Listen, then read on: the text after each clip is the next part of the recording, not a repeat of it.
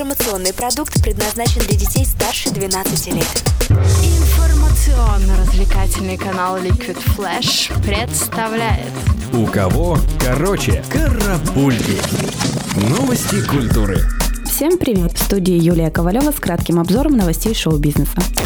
Американская певица Риана не будет выступать на Супербоуле 2019. Исполнительница поддержала Колина Коперника в нашумевшем скандале с американским гимном, отказав Национальной футбольной лиге и не будет сниматься в рекламных роликах, которые ежегодно транслируются во время Супербоула. Напомним, в 2019 году 53-й Суперкубок разыграет в матче 3 февраля.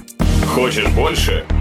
Нет, это не реклама ставок на спорт. Заходи. На новое вещание .рф. Узнай больше о передачах Liquid Flash и вместе с нами войди в историю нового вещания. Новое вещание. 20 октября в Крокус Сити Холле состоялся финальный тур пятого международного конкурса вокалистов Муслима Магомаева. Первое место заняла россиянка Эльмира Караханова. Фонд культурно-музыкального наследия Муслима Магомаева был создан в 2010 году в Москве в память великого певца и композитора.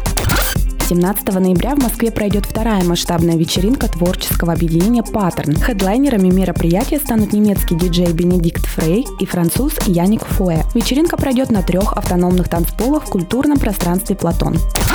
Российскому телеканалу Муз-ТВ исполнилось 22 года. По случаю дня рождения 21 октября прошел большой концерт в Государственном Кремлевском дворце. Ведущей вечера стала Ксения Собчак, а на сцене выступили Светлана Лобода, Алсу, Валерия и другие исполнители. Канадская певица Аврил Лавин дала большое интервью журналу Billboard, в котором рассказала о своей болезни, возвращении на сцену и об отношениях с бывшими мужьями. В сентябре Аврил представила свой первый за 4 года сингл. Также стало известно, что певица записала новый альбом. Карапульки. У кого короче.